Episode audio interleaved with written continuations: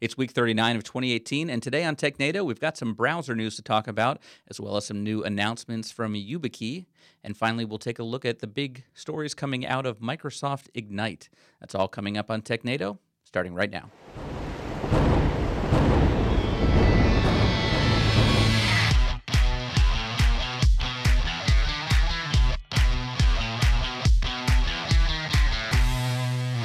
Hello and welcome to TechNado. I'm your host, Peter Van Rysdam, and I am joined by a man who's very upset at his touchpad right now, Mr. Don Pezet. Don, how are you doing? You know, I'm doing great. Let's let's talk about how important our views are on technology when I can't even get my magic touchpad to work. Yeah, you'll have Thank to you, use Steve Jobs. You'll have to use the second touchpad that is but two inches away from the magic touchpad that isn't magic, I guess. This this is the sad state of my technology. Just the fact that uh, I, I'd have more than one touchpad. Yeah, Yeah, it's a, it's going to be a rough show if this is how we're starting. But uh, we have a lot of news to get to. Uh, we've got a couple of, of our folks um, off site down at Microsoft Ignite that's going on this week. So uh, I know we'll, we'll talk a little bit about that today. We've also uh, hopefully get them here in the studio next week and, and talk with them about uh, all the, the things that they learned because there's been a lot of cool announcements coming out of that. So we'll get to that in a second. But first, let's get to the first story of the day, which is over on Slashdot. Uh, tech.slashdot.com or .org, excuse me. Um, ICANN sets plan to reinforce internet DNS security. Well, we're just starting with with the, the sexy stories. So, Don, what's what's this about? All right, uh, I did actually have a reason for bringing this article up. Uh, it is it is significant. Um, basically, eight years ago, in 2010, uh, at the root DNS level, they made a decision to start digitally signing the uh, server communications. And it was designed to help prevent some of the cache poisoning attacks and a few of the other attacks that were starting to come about back then.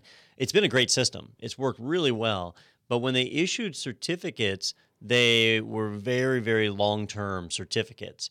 And most people acknowledge now that it's better to be rotating keys fairly frequently. Uh, there's systems like Let's Encrypt that force you to, to basically reissue every three months. I think three months is the, the longest you can issue a Let's Encrypt certificate for. Um, so it's neat to see that uh, they're in agreement. And in the DNS domain world, they've decided that it is time to rotate the keys. It's been eight years, the keys are old enough, uh, and they want to rotate them out. I haven't been able to find yet whether or not they're moving to stronger keys, but they are rotating the new ones. So, at a minimum, if attackers have spent the last eight years trying to work out the private keys, all of their work's going to be for naught because it's all going to reset on October 11th, 2018, which is about two weeks away, right? Uh, um, close Yep, to three, but, but about two Yeah. weeks away. Uh, October 11th. Now, you might be asking yourself, what do I need to do to prepare for this amazing event that's going to occur at the root of DNS that affects the entire absolute globe? And the short answer is probably nothing. Um, if you work for a uh, a provider of one of the top level domains, if you work for you know somebody who's managing the .com or whatever, uh, like a network solutions, yes, you have a little work there. You've got to make sure that you trust the new certificates, which you likely should anyway. So that shouldn't be too big of a deal. But for most of us that are running in the enterprise space, small, medium, large business, whatever, um, we just trust whoever our upstream DNS provider chooses to trust. They will manage it all for us. So there's not really any action. Like for us here at the IT Pro TV studios, there's literally nothing we have to do between now and October 11th. So that's cool. But it is neat to see they are starting to rotate those keys after sitting eight years stagnant. Now, is there is there any chance that this breaks the entire internet?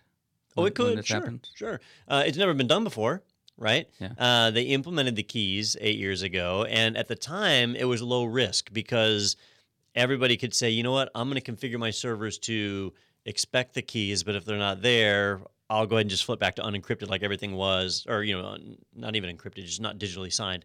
Uh, flip back like it was because that, that's how it was the day before.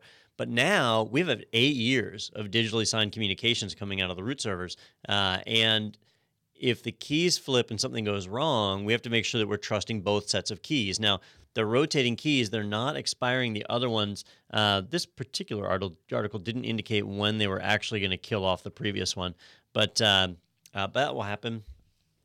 And that's really where a problem would occur is, is if we don't trust those new keys or our upstream provider doesn't, then all of a sudden we're going to have problems using root hint servers. That, that could lead to some issues.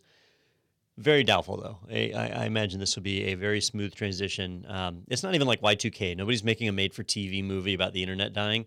Although we should. Now that Yeah. I've said that, like that, I mean, a scare tactic like that will will will make money. I wish I would have thought of that early. And like, it's a little too short. I mean, we could at least get Sharknado quality uh, done Would we between now and it the October 11th. Then, and, and we could get all kinds of free publicity here That's for it. Technado? It's a, just stay tuned. October 11th, it's a Technado. We're all potentially going to die uh, because the DNS keys are rotating. There is a Technado warning uh, affecting all counties uh, that that will take place on October 11th. So please uh, seek shelter immediately, and yeah, have a couple days worth of food and water.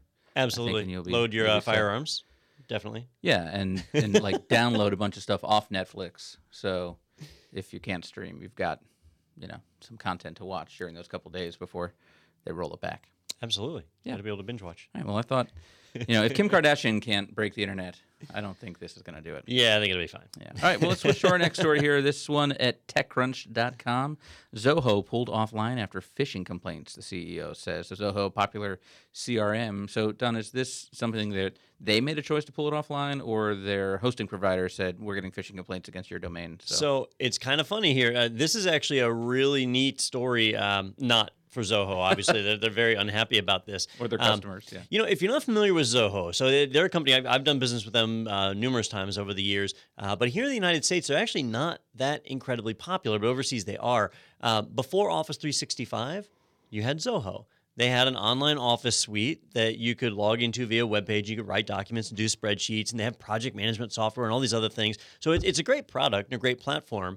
Uh, it's developed by a company, I believe they're based out of India, um, but it, it's a it's a pretty phenomenal platform. And they were doing Office 365 stuff before Microsoft. Um, although you know Microsoft kind of came in and cleaned that up, uh, and Google's G Suite also. So they all compete in the same space. Well, one of the services they sell is the ability to have email accounts, right? They can manage your whole company's infrastructure. So uh, you can sign up for a Zoho account and you can have email. Well, one of their customers, either either the customer was sending out phishing emails or they had misconfigured somewhere and an attacker had taken over credentials to be able to relay phishing attempts. So a Zoho customer was sending those out. Now, if it was Office 365 or if it was Google's G Suite, the authorities, when notified and so on, would have obviously reached out to Microsoft or Google. But in the case of Zoho, what happened is the DNS registrar that managed the Zoho.com domain was uh, notified and they yanked the domain, the DNS domain. So Zoho's infrastructure, their servers, their data center, all of that stuff was perfectly intact, up and operational. But the moment the DNS domain was shut down, that's it. Your customers lose connectivity into that system and you're dead in the water. That, that's it. Like if people cannot get to your service because your end users don't know your IP address and they don't know alternate domains that you leverage and things like that. They're just you're out of luck, right? And and that's exactly what happened to them. The uh, CEO of Zoho came out and was was very irate over this because they got no prior notification. Uh, it wasn't them that did anything; it was one of their customers. And there's a a certain courtesy that's normally extended to them. Uh, their DNS registrar that was that was managing it, um, they had the name in here. Yeah, it's somewhere. down. If you go, uh, there's a screenshot um, from Twitter. It looks like it was uh, Tierra. Oh, that's right. It was? TierraNet. Yep, Yeah. TierraNet.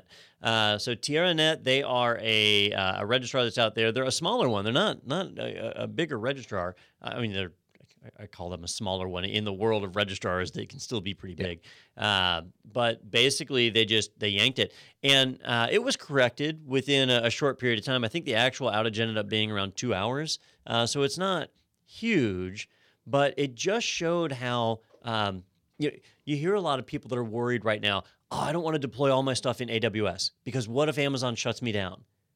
Now I've lost everything. Or there was a story with Google uh, about a month or two ago where a company had 50 developers, everything was fully deployed inside of uh, Google Compute and or Google Cloud, and somebody violated a TOS and they shut the whole account down, and the whole company was unable to work for like two or three days before they finally got it all turned back on. That's a risk we use when we leverage somebody else's services. Well, in this case, they had their own servers, their own data centers. Everything was redundant, designed to be be highly scalable, and it was the DNS domain name, the registrar that snagged it. And most people don't think about your registrar. You can't make your registrar redundant. your domain name has to be tied to one registrar and one registrar only. And that's a big weakness. And if you're going for like the cheapest bidder, when you go to buy a domain name, you can buy a domain name for $50 a year or $7 a year. And you know, there's different levels of quality on those providers. And they do control your domain name to an extent. If they yank it for any reason, you're effectively offline. And that's exactly what happened here. So it was a it was a good tale. Um, what I normally like to do is tell people, hey, here's something you could have done to prevent this. But in this case, Zoho didn't do anything wrong. They, they really had designed everything right. It was the registrar not following any kind of notification process that's a real problem. Well, it's interesting though. If you if you scroll down in the article to the um, Twitter screenshot when someone reached out to TierraNet's um, support, uh, it says I think it's further down the very bottom. Um, it says Zoho was suspended after repeated contact requesting them to take action against phishing emails. So I'm wondering if that uh, notification just went to you know support at zoho.com or something where they didn't uh, you know they didn't see it because they get millions of emails or who whichever uh, email was tied to the domain registration which you know yeah. maybe that guy doesn't even work there anymore. hey, shoot an email to admin at google.com yeah. and see what you get back right? Yeah like- saying your domain will be taken down if you don't reply to this. I mean yes uh, maybe they did follow uh, you know letter of the law but uh, for something yeah. like this that that affects so many people, maybe take those yeah. extra steps and pick up the phone. In fact, I, I'm willing to open up a contest on this. If you can send an email to any Google employee and get a response in under 24 hours, I mean, that's like we should do a T-shirt giveaway or something. yeah, someone that you haven't met before, like, or, or, like name an employee at Google who isn't the CEO. Like, so uh, we do have these bits of double standards, right? Where where people have kid gloves when they deal with these massive organizations like Facebook and Google and Microsoft. Um, Zoho doesn't have that same clout, and I think that really affected them here. Yeah. Well, I saw the internship, and so I'm going to say uh, Owen Wilson is my. Oh, as the person that works at Google, I believe so, or Vince Vaughn. I've got two there, so well, all right. Uh, go get my shirt out of the well, closet. They, they were interns, weren't they? That I believe count. they were hired at the end. Uh, uh, well, spoiler alert! I, thanks, you just ruined the film for me. Can't say that with great certainty, certainty because I zoned out as it was a horrible movie. Uh, all right, our next article is over on Microsoft's blog, blog at Microsoft.com.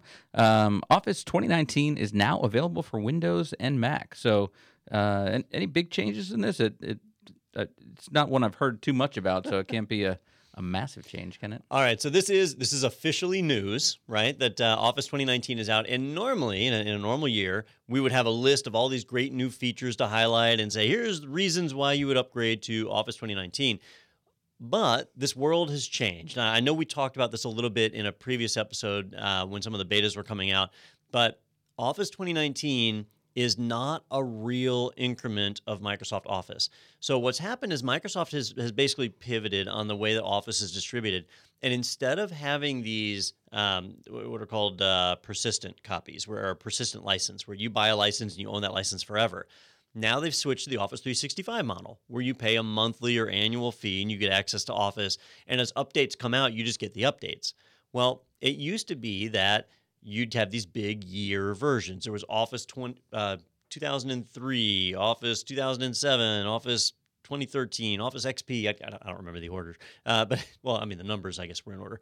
But you know, you have these. I can I can make a guess. That's the order. So you have these different years, and, and and you knew it was better. I knew Office 2016 was the best because the previous one was Office 2013 or something, right? That was how it worked. Well, now because of Office 365's rolling release, they they just push updates out to it. And Office 2016 uh, via Office 365 is constantly being updated with new features. And so what happened is about three months ago, they took a snapshot of the Microsoft Office that's deployed from Office 365, and they said that snapshot, we're going to call that Office 2019 and we're going to sell that to people who aren't using Office 365. And that's exactly what they're doing. This is a three month old snapshot, feature wise, of what's Office in the cloud. Now, if you're an Office 365 subscriber like, like we are, uh, you already have a newer version of Office than this. Like it doesn't even have all the features that you have in your current version. So there's zero reason to upgrade. The only people this is really targeted for are people who have persistent licenses. So if you're not using Office 365, you bought Office 2016 or Office 2013, you bought it outright, and you know you pay four hundred dollars and you own it the rest of your life, right? Well, if you want to step up to the newer features that are already available in Office 365, Office 2019 is what does it. Now, there's not really a whole lot of big shining new features in there that make you excited. There's like better integration with SharePoint, which I think I've made known I uh, absolutely hate. Uh, and there's some other things that have been integrated in the the better templates uh, and the way that it integrates with Office to find those. Uh, PowerPoint's auto formatting features have been improved pretty vastly. So there's a lot of really cool things that are in there that most of us have already had for months and months and months. That this would be new to you if you were still running Office 2013 uh, but if you're running Office 365, they actually tell you don't install Office 2019 because you've already got something newer. So it's a it's a different world now. We can't necessarily trust the version numbers that are attached to things.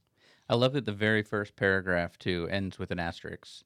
Uh, in this case, it, it's saying that uh, Project 2019, Visio 2019, Access, and Publisher are all available for Windows only. So Office 2019 customers will have access to OneNote. Well, uh, I think uh, in the case of Project and Visio and Publisher, I don't think they've ever been available on the Mac. Yeah. So I, I don't think that's changed. Um, but Word, Excel, PowerPoint, Outlook, those those they've, they've done a good job with on both sides. And and I'll tell you, you know, a few years ago when they released Outlook for Mac and replaced Entourage, that was a big deal because Entourage totally stunk, and and Outlook uh, did a pretty decent job. Um, although I, I, don't use either of them right now, so uh, you know, take that for what it's worth. Well, I, I think uh, did this come out of Ignite? Is this when they announced it at the keynote? Yes, so uh, we all knew okay. it was coming. It wasn't like a secret, but yeah. they, it was an official announcement at Microsoft Ignite that's going on right now. or is it wrapping it, up? Yeah, today? it wraps up. T- well, it actually wraps up tomorrow. The um, we have a booth in the expo hall there, and that ends today. But the uh, the sessions go into tomorrow. Yep. So Microsoft has been uh, announcing all sorts of crazy things, and, and everybody knew this one was coming because of the like Microsoft wanted to avoid confusion with Office 365, so they were making announcements early, and, and so everybody kind of knew this one was coming up. Sounds good. Well, speaking of which, uh, let's go ahead and get to some of those announcements. And like I, I mentioned before, uh, since we have people there, we're going to go ahead and bring them in next week and, and talk a little bit more in detail about some of those things. But basically, here TechCrunch has uh, has given us uh, seven articles in one. So we've got the most uh, the seven most important announcements from Microsoft Ignite. Now, um, this was, uh, I think, all based around the first day, and that's you know when they kind of make the big announcements, and then other smaller things might roll out on on different keynotes uh, as things. Uh, move along there. But but let's go through these kind of one by one and, and see what's interesting. So, uh, number one here Microsoft, SAP, and Adobe take on Salesforce with their new Open Data Initiative for Customer Data. So, basically they're they're teaming up and, and agreeing to to share some some resources. Yeah, you know, if you talk to people that use Salesforce, they'll always tell you one of the best features of Salesforce is how it can integrate. Salesforce integrations, you know, there's a whole published uh, SDK and API that you can interact with it and you can use your customer data to do all sorts of amazing things. Well, companies like SAP in the past have done this through a very convoluted, semi secret manner where you really had to leverage consultants to be able to come in and write integrations for you. So it was very expensive and costly. Uh, Microsoft, SAP, and Adobe, though, were teaming up to try and come up with a easy unified interface to be able to access some of that customer data in all three places. Now, Microsoft, uh, they make CRM, uh, so they have a you know well, Microsoft CRM is what it's called, uh, which is a direct competitor to Salesforce. And Microsoft CRM has been around for years and years. Uh, actually, it's been around for decades. So Salesforce is kind of the young kid on the block compared to Microsoft. But Salesforce is dominating. I mean, it's not even a it's a total slaughter fest for new companies that are deploying CRM. Uh, they're going to Salesforce in droves. Uh, SAP has been operating the space for decades. They've also seen market share starting to slip because of services like Salesforce that are so easy to implement. Now, I am confused about where Adobe fits into all of this mm-hmm. mix because Adobe makes a wide range of software, um, but it's almost all like applications for creativity stuff. Uh, you know, I, I, don't really see where their integration is on this, but hey, they're a part of it, and uh, they're going to compete with Salesforce somehow. Well, if they have a, a, CRM, maybe it's so bad that we haven't even heard about it yet, and that's why they need to, to get on, on the board. it's here. all driven by a, a Flash based user yeah. interface, and you have to install yeah. Adobe AIR. It was Macromedia's old one when they acquired them, and uh, yeah, and that's that's a lot of money on stage with those three uh, CEOs uh, right there together. So Yeah. uh, so that was a big announcement day one. Uh, number two, and this is something Microsoft's been saying for a long time, but uh, Microsoft wants to do away with passwords. And uh, what was announced here, it says businesses that use uh, the Azure Active Directory will now be able to use Microsoft Authenticator app on iOS and Android in place of passwords to log into their business applications. So you pull out your phone as a, a kind of a, a second factor when you're logging in on your desktop. Well, you know, we touched on this one a few weeks ago when Microsoft Edge rolled out this feature. Microsoft Edge was the first web browser to roll out the ability to take a FIDO2 key or, or some kind of secondary authentication and you plug it in your computer or, or the Windows Hello that takes the picture of your face or your phone's code or whatever and pass that through to a website that you were visiting, making it where you could log in and it would trust that you were already authenticated, effectively not having to use a password. And that's been that big push. Like, let's get rid of passwords. Why fuss with these when you have other ways to authenticate? And the big thing that slowed that down are, are web applications. So many things have moved to web applications. So it's not like you've got a program right on your computer locally that can trust you. You've got to convince some server that is thousands of miles away, controlled by a completely separate company, to trust that you are who you say you are. So they're integrating that. It's already integrated into the operating system, it's already integrated into the web browser. Now they're starting to push it into more places. Uh, and so it's neat to see that really picking up. Tying it in with Microsoft Azure makes it easier to to handle your regular corporate directory that may be moving into that cloud space uh, and to be able to authenticate with some kind of local authentication. So really cool to see that stuff. Um, the iOS and Android authenticators have all been evolved uh, quite a bit, uh, so people use those. But we also see the, the physical keys getting used as well. Yeah, I don't know. We've got a couple more uh, stories about those physical keys in a second, but let's uh, keep running down this list. Uh, number three, Microsoft's new virtual desktop lets you run Windows 10 in the cloud. So I know I learned a lot recently when uh, Ronnie did that webinar about desktop as a service. Is, is that essentially what we're talking about here? Yeah, you know, uh, there were some articles a few weeks ago where people were saying that Microsoft is going to start charging a monthly fee for Windows 10, right? Well, this is actually what they were talking about is where they host your Windows desktop at Microsoft. And on a positive side, you don't have to worry about updates. They handle that for you. You don't have to worry about backups and restores. They handle that for you. Uh, and you can go to any computer in the world and pull up your desktop with your applications and your documents all right there, secure, encrypted, and safe. On a negative side, you don't have control of that underlying infrastructure. So you have to trust that Microsoft is keeping your data private. And if you lose your internet connection, kind of hard to pull up your desktop, isn't it? Right? So you become dependent on an internet connection. Now, that used to be a big deal years ago, but in today's world, having an internet connection is a pretty standard thing. Um, and, and if like our connection goes down, like we had this happen a few weeks ago where we had uh, a power outage here. And so our, our internet connection was down, and we just had employees go home because they could go home and, and connect right up and access systems. Uh, you know, as long as you get an internet connection anywhere, you'd be able to pull up your desktop. So it's neat. We'll see where that goes. There have been some video game services that have been doing this, uh, where the video games are run on a server and then stream down to you. Uh, they're saying the next Microsoft Xbox will be like that, all leveraging the same basic technology. So this is a this is an area that's adapting really fast, and I expect over the next year we're going to see some really cool advancements. And that lets you kind of tone back the hardware that you need at your end, too, right? Yeah, I mean, you really, if you had a, Chromebook or something like that, you, you just need effectively a dummy terminal, something capable of rendering a screen. Uh, so your your client becomes this low cost thing that you don't you wouldn't even fix it if it breaks. You just throw it away and buy a new one. Like it, it becomes a, a low cost commodity item.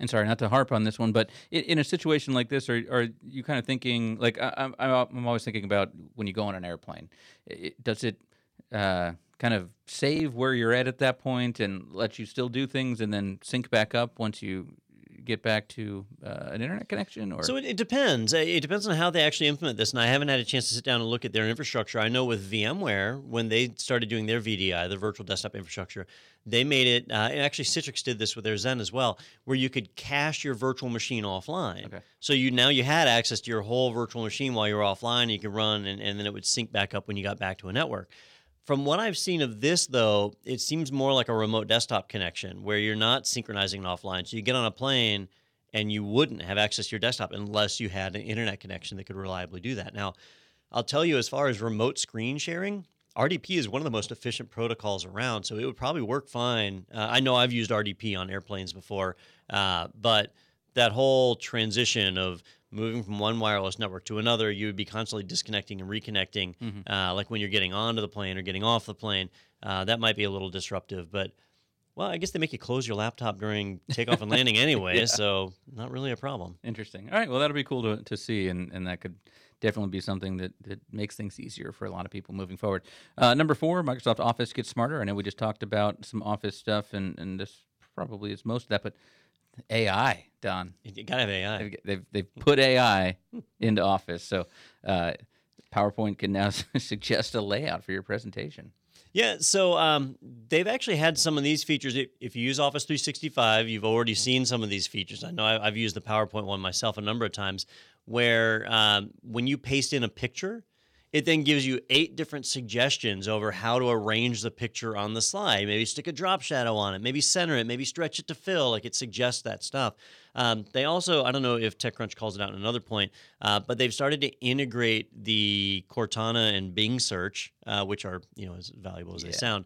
Um, but they've made it where when you want to go and insert data into a slide, you can search and it'll search through all of your OneDrive documents to try and find that data to bring in. So it helps to tie all the different products together and make it easier to render. Um, for most of us in the IT tech sysadmin world, we don't really care about that at all. But if you're an Office end user, it'll save you some time, and it's uh, another demonstration of our machine learning AI assisted future, I guess. Well, hopefully the AI learns very quickly that I will always use a star wipe to transition between my Gotta have a star wipe. slides. That's the most important. All right, number five, Microsoft's massive Surface Hub 2 whiteboards will launch in Q2 2019. And this might be a confusing one for those that don't remember, but the Surface, before it was a laptop or a, a tablet, um, it was a massive table. Yeah. we actually had one in my old company that was uh, fun to play with because we, we did some development for them until one of uh, our employees sat on it. But um, that's neither here nor there. You can't do that now because apparently it's going on the wall. So uh, they've used the same name as, as their laptop, but they're calling this the Surface Hub. So um, essentially, this is that that same device, just the new version of it, right? Yeah, and you know, it- people have gotten used to touchscreens now. Uh, this one is really neat because in the the demo they show, they've actually linked four screens together instead of trying to get one big one because they, they had that 85 inch screen Yeah. and it was. I don't know, it was like twenty thousand dollars or something. It was really expensive. Uh, here, they're smaller screens, so that brings the price down a little bit. Uh, I will say that they announced that the smaller version will avail- be available in quarter two of 2019, uh, but the larger version won't be available until 2020. And Microsoft's track record of releasing products they announce over a year in advance is pretty poor. So I doubt we'll ever see that large one. Um, the smaller one, though, they are going to release. We'll, we'll see where it ends up. Um, it's neat Uh, when you give a presentation on a whiteboard versus giving a presentation on one of these uh, screens. They're pretty fancy. But at the end of the day, uh, a lot of people are just fine with whiteboards. I don't know. it- you know, you add a lot of complexity into just doing simple diagramming. But if you if you use Microsoft OneNote, it's so easy to capture everything that's going on on these boards and put it together and have a way where you can retain it, search it, run OCR on it to get text out of it. Uh, you know, it, it does make does make meeting, meetings a little more pleasant. Yeah, and this next one's I think one we've talked about in the past too. There might be something new to it, but um, Microsoft Teams having the ability to basically, uh, you know, create full transcripts of your meetings. It's a, a Slack competitor, and um, I know it, uh, it's cool because they showed off some translation, real time translation. So if you're in a meeting and you've got someone in Tokyo, they're able to speak, and you see what they're saying uh, show up in, in the transcript in real time and back in English to you. So, um, so that's pretty cool. Um, not sure if there's anything really new out of that. Uh, and then number seven, Microsoft launches Azure Digital Twins. So, uh, Don, this one's a little lost on me, so I'm going to leave it to you here. All right. So one of the challenges we have with IoT development is that, uh, well, first off, it's wildly insecure. so that, that's one problem. But but another problem is it's very hard to set up a staging and a production environment and, and model out what it's going to be like when your IoT devices are rolled out in the real world. When it's something that's run on like an x86 architecture, it's real easy to spin up virtual machines and do load testing, and you can launch a thousand of them or whatever. But most hypervisors out there won't let you virtualize an ARM processor. And so it's hard to say, like, if I write this application and it's designed to run on a Raspberry Pi, what's it going to look like if I have a thousand of these things? And now, how, how do I get that modeled up and, and run my test? Well, you really can't. And most people are having to kind of guess at it or, or try and forecast what that traffic's going to be like. Well, in Microsoft Azure, they've rolled out a collection of new services to help with that. Uh, and they call it Azure Digital Twins.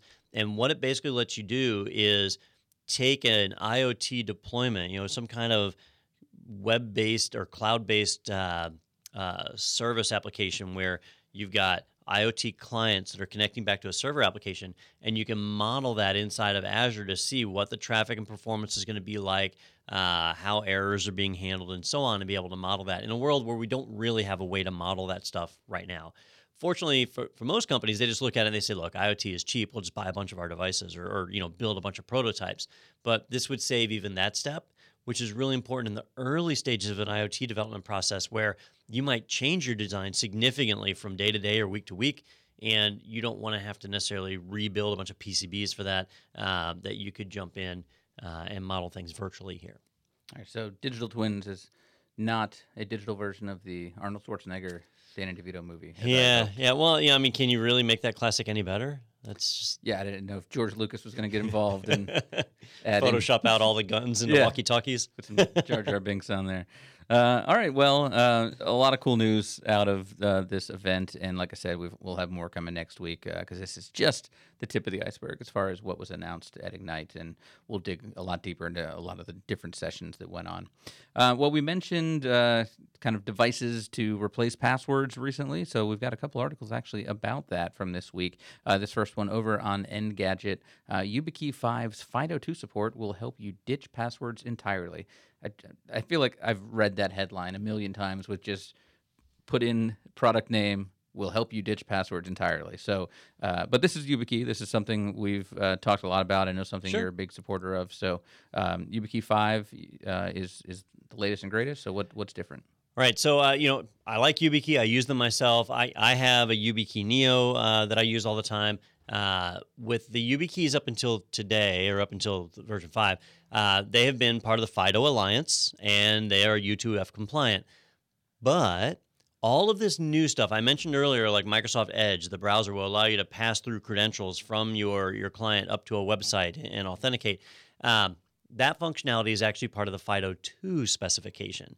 And the new YubiKey 5 is FIDO2 compatible. So while I already have a YubiKey uh, Neo or YubiKey 4 or whatever you happen to have, um, unfortunately, it, it's not able to be made compatible with what the FIDO2 specifications are. So YubiKey has announced they're they're now available for sale. That you can jump over to their website and purchase the YubiKey 5, or you can buy them from Amazon or, or wherever.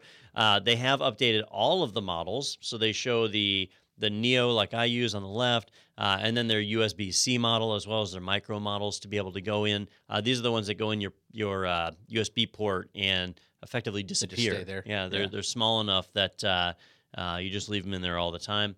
Uh, but they do have the older style USB. What was that USB Type B connector or whatever it's called? Yeah. and the newer USB C type connector, which is important for those of you who have upgraded to the newer Macs that only have USB C. Um, you know, that's the way you go. You do still have to tap them to activate the key. Even the small ones, you'll see where it's got exposed metal on the end that you tap. Uh, it's a capacitive type thing to, to detect your finger tap and send your authentication. Now, uh, taking those little ones and just putting it in and leaving it in, that kind of defeats the purpose, right? Or you know, it, doesn't. It, it, sounds like it does, right? Because yeah. we always say like this is part of security, saying it has to be something I have, right? Well, all right. If I have a a key, right? So here's ah, here's my key, right? It's on my belt. So if I walk away, I've got it, mm-hmm. and and I if somebody steals my laptop, I don't worry about them having my key, right? If somebody steals my laptop and the key is inserted in it, though, they've got the key. Now, do they have my password? No, that's yeah. the other piece, right? So you have to have the password and the key. But also, most people aren't worried about their laptop being stolen. Most people are worried more about an attacker on the internet using your credentials, right? Now, an attacker on the internet is not going to have your password, hopefully. But let's say they do. Let's say some website has been breached and they got your password. They're not going to have your YubiKey. And the fact that it's securely inserted in your laptop or in your desktop sitting at home isn't going to make any difference because they don't have access to that. They're online, they're using other computers, other phones, whatever to attack you. So these type of things are not it's not insecure it's just protecting from something different. Mm-hmm. If you're just worried about a remote attacker ex- exploiting your credentials, then you can get one of the small keys, pop it in, and then that's that. You don't have to worry about it, right? But if you're like me, I move around between so many different computers that I would need to constantly remember to remove that key and take it to other systems, or I would need to get more than one of those keys and put one of them in each of my computers so that I knew those are now my trusted computers, that I wouldn't be able to log in on any computer except for those. That's where I kind of liked having the one that's on my little uh, ID badge because I can I just always have it with me no matter which computer I sit down I can plug it in. So they're each just kind of built for a different scenario. All right, very cool. And and like I said, we've got more YubiKey news. Uh, this one now over at AWS. Uh, this is on their blog. Um, use YubiKey Security Key to sign into AWS Management Console with YubiKey for multi-factor authentication. So um, this is just basically uh, baking that in to to their system now, right? Yep, and it's kind of frustrating because I just filmed some Amazon content two weeks ago showing how to do multi-factor authentication with Amazon, and we had to use the Google Authenticator or Authy to do where your cell phone generates the code. They uh, they supported keys from Gemalto, uh, which is a company that is not is not exactly a household name for authentication like YubiKey is, uh, but that was it. Like those are the two options that you had, and, and that was that.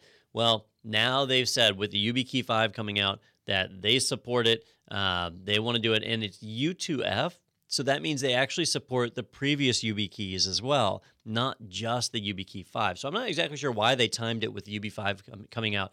Maybe it was just coincidental. I don't know.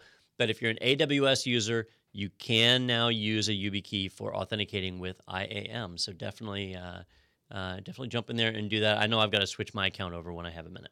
Yeah, and if you could go ahead and, and do that in studio, so we have that uh, for the AWS reInvent trade show we're going to later this year. That'd That's a good point. Yeah, that's coming up in November. so please uh, do that on camera.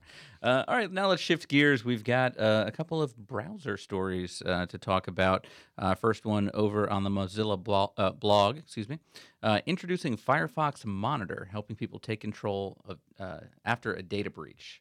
So how was a yeah. browser doing that? So uh, this was um, this was announced a few months ago. Uh, Mozilla indicated they were going to do this this thing, uh, and I thought it was kind of funny, and I really didn't think they were going to do it. And a few months went by, we didn't hear anything, and then all of a sudden. They released it. So now they have released what's called Firefox Monitor. Uh, it is a service that's integrated into the Firefox browser where basically at Mozilla they are monitoring these stolen databases of user credentials, right? Uh, you know, when when these databases, like when uh, uh, when Yahoo was compromised, all those millions of accounts, or Equifax, or whatever, they have this list of all the email accounts or email addresses of their customers that were compromised, and Firefox is now watching that list and running your user identities against it. And if you turn up on one of their new lists, it will notify you. So the browser is working to help notify you if you've been included in a breach. Now, according to GDPR, if you've been involved in a breach, you're supposed to be notified within three days anyway. So the Firefox browser is probably not really helping anybody in a meaningful way, but it is a good gesture. Um, it does seem odd to be coming from your web browser, but most people are using the web these days, so uh, that's what they've chosen to do it does uh, serve as a little reminder that Mozilla is a lot more than just a web browser, right? Uh, they are a not for profit organization that makes a whole collection of tools and, and utilities that people will take advantage of. Uh, the Apache web server is actually a part, well, like an indirect part of the Mozilla organization. So you, you know you see a lot of stuff flowing through them, uh, and this is just one more step to try and help notify people, create that awareness, and say, hey, you've got credentials we happen to notice that those are actually included in this breach data, you should consider changing that password. Yeah, I was going to say, does it does it give you some feedback then of what to do about it? Because otherwise, I'd just see, hey, by the way, your stuff's been stolen. Have a good day. Yeah, En- well, enjoy the congratulations. Yeah, join the ranks of everyone else. Is it on the dark web too? Is that where it's looking? It probably is. Oh, well, it's exciting. You know, there's this huge debate over that. That if you just rely on the legitimate data, right? If I go to Yahoo and I say, "Can you give me a list of all the people who are in that compromise?" they're not going to give it to me because that would be another compromise, right? Yeah. And so they don't do it. Uh, so you almost have to go on the dark web and either steal the data or pay for it. And a lot of people have been talking about that because if they're paying for the data, then all of a sudden they're They're supporting, supporting the it. Yeah, they're yep. funding this. So it's a it's a slippery slope. Uh, I have not seen exactly where they're pulling their data from, uh, so it may just be public sources. I did see one article that said it was all built around the Have I Been Pwned website. Uh, that Have I Been Pwned? You know, they they use the the uh, free databases that they find on the dark web, so it is stolen material. Yeah. Uh, and then you can search against it. They do have an API which uh, Mozilla is certainly tapping into. I don't know if that's the only source they're pulling from, uh, but that is one place that they are getting data from. All right, very fun. Uh, our next browser uh, story, a little less uh, popular of a browser, but Vivaldi uh, 2.0. They're only on 2.0 now. Uh, your browser matters, so uh, we can update and well, they've got uh, resizable tabs, uh, sync, floating web panels. So Exciting. Vivaldi, if you're not familiar with it, I, I think we we announced when Vivaldi One came out. It, would have been last year. Um, one of the co-founders of Opera, who makes the Opera web browser, uh, they had changed some ownership and investors, and he didn't like the direction that the, company was moving in. So he left the company and created his own web browser called Vivaldi. And in the initial version, I liked it uh, because it was very memory efficient, uh, unlike Chrome, which is a memory hog, uh, and it didn't like get in your way with a lot of crazy stuff. So I, I that it gave me that flexibility, uh, but it was missing some key features. And the number one feature for me that it was missing that stopped me using it for any regular basis was bookmark sync. Like I have become so dependent on having my bookmarks synchronized between my computers. I have my desktop at home, my laptop here, and my tablet. And if my bookmarks don't synchronize between those things, it really messes with my workflow and makes my life more difficult. So, um, so they did introduce that support as well as other things. I'm actually running Vivaldi right here. This is this is 2.0 uh, that I'm running, uh, and it just lets you do a lot of neat things. Um, they've also embraced theming in this one, so you can change the theme. There's a lot of people who are big on the the I was dark mode. dark mode. We have oh, dark yeah. mode. Oh, great. And you know, uh, one thing I had fun with Google rolled out a slightly controversial feature. Uh, did you notice that Chrome? You use Chrome, right? I do. Chrome took a big update this week, and did you see how your UI changed? I did. Yeah. all these rounded edges and stuff like that. Well, in Vivaldi, here, let me see if I can. uh, I'm going off script here. Let me see if I can do this real quick. Um, in Vivaldi, if you dig into your preferences, you can actually turn that round stuff on, just like, um, just like in Chrome. So if I want to really pretend like I'm in Google land, let me just crank Wow. that up. There we go.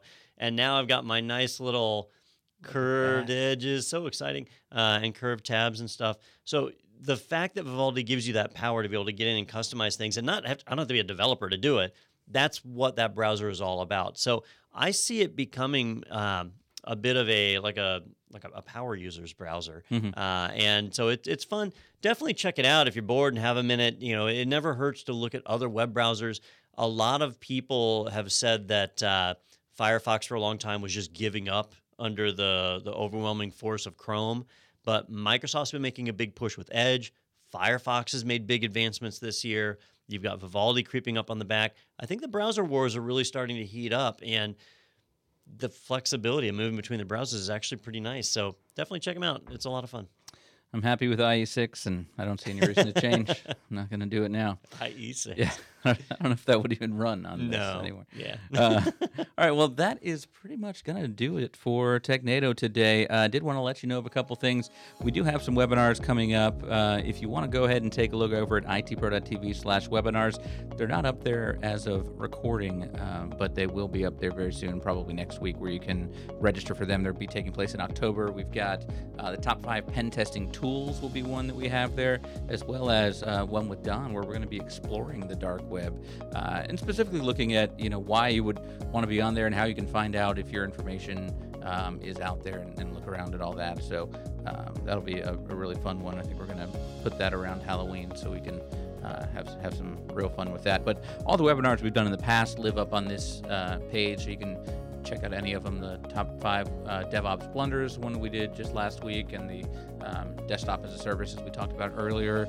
Um, a little introduction there from Ronnie Wong. So a lot of great ones that uh, you can take a look at at itpro.tv slash webinars.